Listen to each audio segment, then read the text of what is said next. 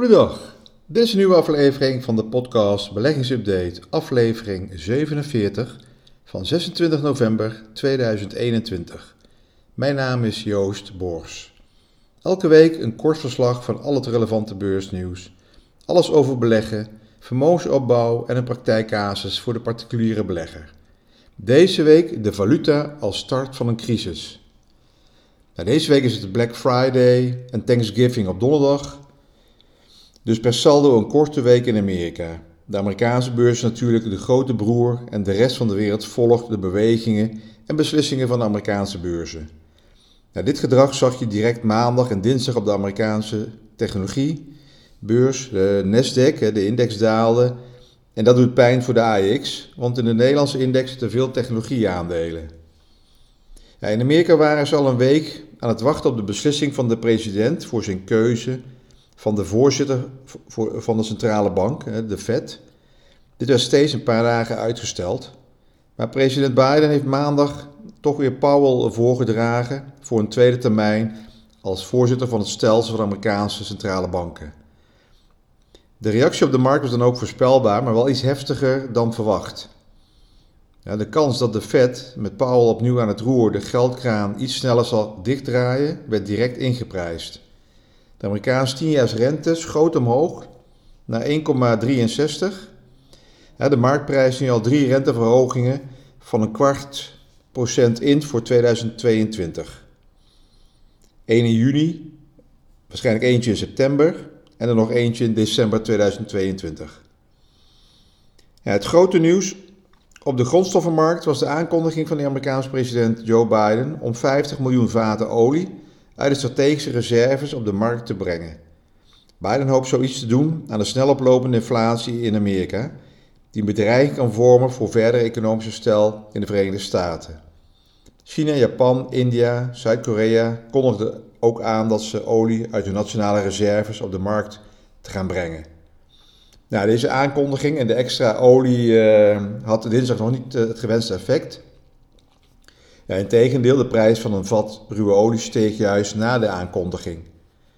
Grote oliemultinationals konden daarvan profiteren, dus de energiesector die doet het goed. Nou, verder pakte Shell ook nog de verhuisdozen in en vertrekt. Na jarenlange gesprekken over het afschaffen van de dividendbelasting is het wel genoeg geweest voor Shell. De fiscale juridische vestigingsplaats zal verplaatst worden naar Londen. Nederland verliest daarmee het hoofdkantoor en Shell de dividendbelasting en het predicaat Royal Dutch. Ook de kapitaalstructuur wordt vereenvoudigd. Als het voorstel met overtuiging moet er wel meer dan 75% van eh, de stemmen op, de, op 10 december bij die vergadering worden goed, wordt goedgekeurd. Ja, dan vervalt het onderscheid in A- en B-aandelen. Dit neemt een barrière weg voor de inkoop van eigen aandelen en dit zal daarom de verhandelbaarheid van het aandeel ten goede komen. In september werd aangekondigd dat Shell nog voor zo'n 7 miljard van, aan aandelen wil aankopen. Shell blijft na, de stap een notering houden in Nederland hoor, dat, uh, daar maken we geen zorgen. Maar het is wel een simpele structuur, een hogere liquiditeit en de slagvaardigheid van Shell zijn goed voor de aandeelhouder. Het biedt mogelijkheden om flexibel te kunnen schakelen bij het aankopen of afstoten van bedrijfsonderdelen en projecten in een tijd waar het bedrijf moet aanpoten om die carbonuitstoot te verminderen. Maar blijft wel een uh, verhangen bijsmaak, eventueel. En uh, ja, of de banen behouden blijven voor Nederland, dat is nog maar de vraag. Ja, het risico van uh, valutaonrust en de gevolgen voor de economie. de bevolking voor de economie, bevolking en beleggingen. Ja, de laatste week is Turkije vooral in het financiële nieuws vanwege wederom dalingen van de valuta, de lira en de rentestijging. Het land zit in een neerwaarts economische spiraal. Eh, oplopende inflatie, onrust met de valuta en het weglekken van vertrouwen op de kapitaalmarkt. Dus het land kan moeilijk tegen redelijke voorwaarden geld lenen. Het risico bij Nederlandse banken is niet zo groot meer als vijf of uh, zes jaar geleden. Turkije zit al wat langer in een probleem hè, met hun valuta en ruzie met Amerika vooral. Maar, eh, maar uh, vijf, zes jaar geleden hadden uh, Europese banken heel veel leningen in, lopen in, en, zaken met Turkije. ING en ABN hadden nog obligaties in Turkije uitstaan. ING had zelf nog een belang in een Turkse bank. Nou, dit hebben ze allemaal verkleind of afgebouwd om het risico te verminderen. Volgens mij heeft ING die Turkse bank een jaar of vier geleden verkocht. In het verleden zijn er, eh, zijn er wel vaker. Uh, je hebt nu Turkije. Maar ik, ik, ik probeer even een aansluiting te krijgen met. wat voor crisissen heb je vroeger met valuta's gehad? In, het verleden zijn er vaker verschillende continenten valutaproblemen geweest. Um, ik, ik, benoem even die van 1998. De financiële crisis in Azië. En daarmee ook de gevolgen van de wereldwijde beursdalingen. Ja, tot 1997, uh, eh, begin 98 werd, Azië uh, bijna de helft van de totale kapitaalinvoer van ontwikkelingslanden aangetrokken. Door, door Azië trok ontzettend veel kapitaal aan vanuit het buitenland. de economieën van Zuid-Oost-Azië hadden, hadden hoge rentestanden, wat aantrekkelijk was voor buitenlandse investeerders op zoek naar een hoog rendement. Ze hadden ook een hoge economische groei. Het resultaat dat de regionale eh, economieën veel buitenlandse investeringen ontvingen, maar dat dat daarmee ook de inflatie eh, opliep. Hè. Dus, uh, tegelijk hadden de economieën van Thailand, Maleisië, Indonesië en de Filipijnen in de jaren 1980 en de vroege jaren 90 een hoge economische groei van tussen de 8 en 12 procent. Deze prestatie werd toegejuicht door het IMF en de Wereldbank en werd bekend als het Aziatisch economisch wonder. Ja, die crisis begon in Thailand met de, met de val van de Thaise bad. Deze was het gevolg van de beslissing van de Thaise regering om de, de bad te laten zweven en de koppeling met de Amerikaanse dollar te verbreken. Na een eerste poging deze te ondersteunen. Tegelijkertijd had Thailand een grote buitenlandse schuld, waardoor het uh, land praktisch uh, bankroet was. Al voor de, de val van de bad.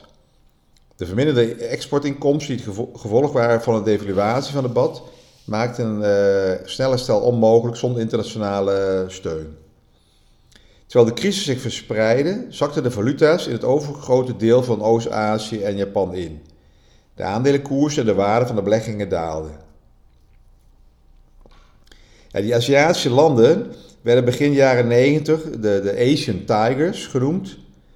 Dat ook heel veel producten die heten dan de Asian Tigers, eh, beleggingsfonds en dat soort dingen.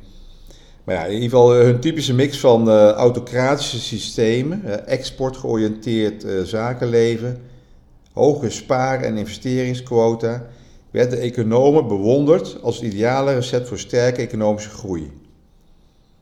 Maar ja, dus in 1997 ontstond dus in Thailand zomaar die, die financiële crisis, die zich al heel snel verspreidde naar de overige Oost-Aziatische landen en vervolgens naar Rusland. Ook Brazilië werd daarna geraakt en de rest van de wereld. Eigenlijk het begon dus vanuit de ontwikkelingslanden, de emerging markets, en het spoelde over naar eh, de westerse eh, wereld.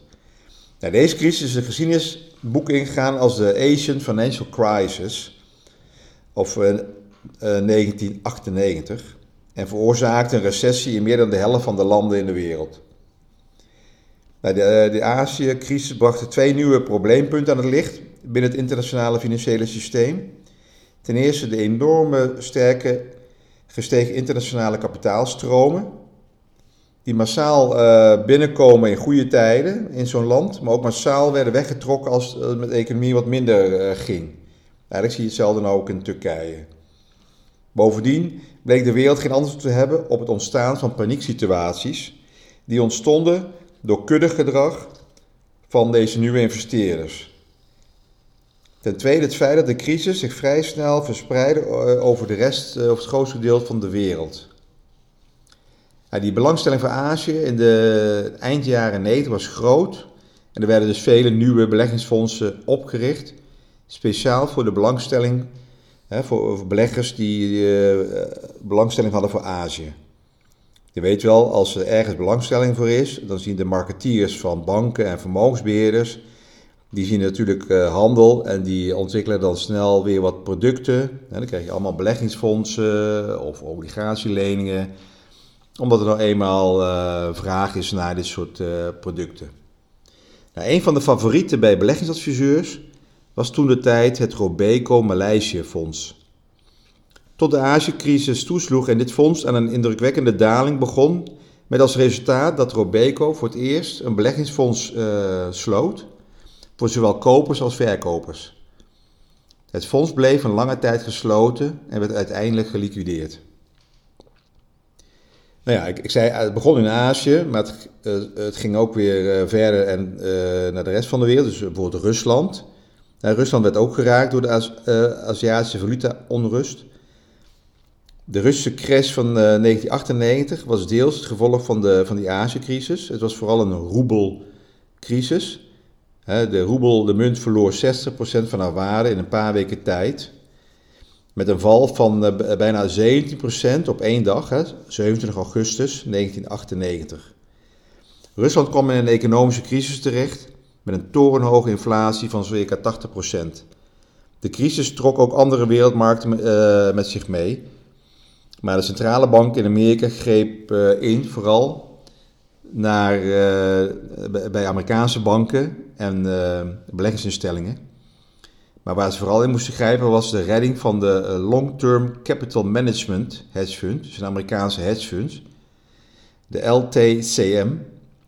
Long Term Capital Management was een hedge fund dat failliet ging hè, in, in 1998.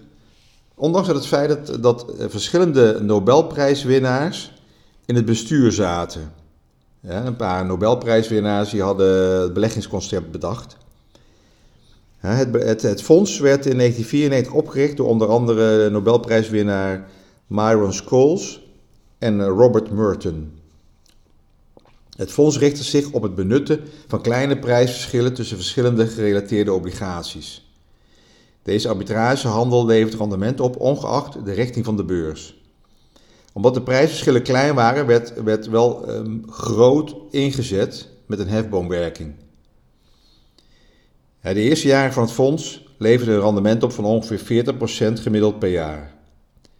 LTCM kreeg door deze mooie rendementen steeds meer kapitaal uh, toe.